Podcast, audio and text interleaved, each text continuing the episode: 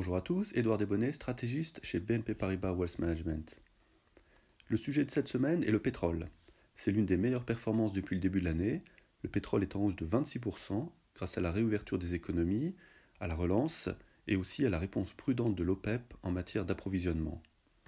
En effet, la décision unilatérale de l'Arabie saoudite de réduire sa propre production d'un million de barils par jour en février et en mars a porté le total des restrictions de l'OPEP à 8 millions de barils par jour. Et cette mesure a été couronnée de succès. Maintenant, nous ne pensons pas qu'elle puisse durer plus longtemps étant donné l'évolution des prix. La prochaine réunion de l'OPEP, le 4 mars, pourrait entraîner une augmentation de l'offre. L'interaction entre l'Arabie saoudite et la Russie sera déterminante.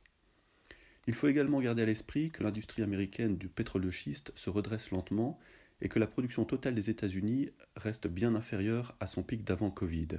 Aujourd'hui, 10,8 millions de barils par jour contre 13 millions de barils par jour avant Covid. Il s'agit d'un équilibre délicat car le lancement du vaccin devrait stimuler la demande au cours du second semestre de cette année. En outre, les attentes en matière d'inflation devraient se calmer après la forte hausse, de sorte que les prix du pétrole pourraient également se stabiliser. Alors que faire maintenant? Nous pensons que les perspectives à moyen terme sont optimistes, en raison du faible niveau d'investissement entre 2014 et 2017, puis à nouveau en 2020.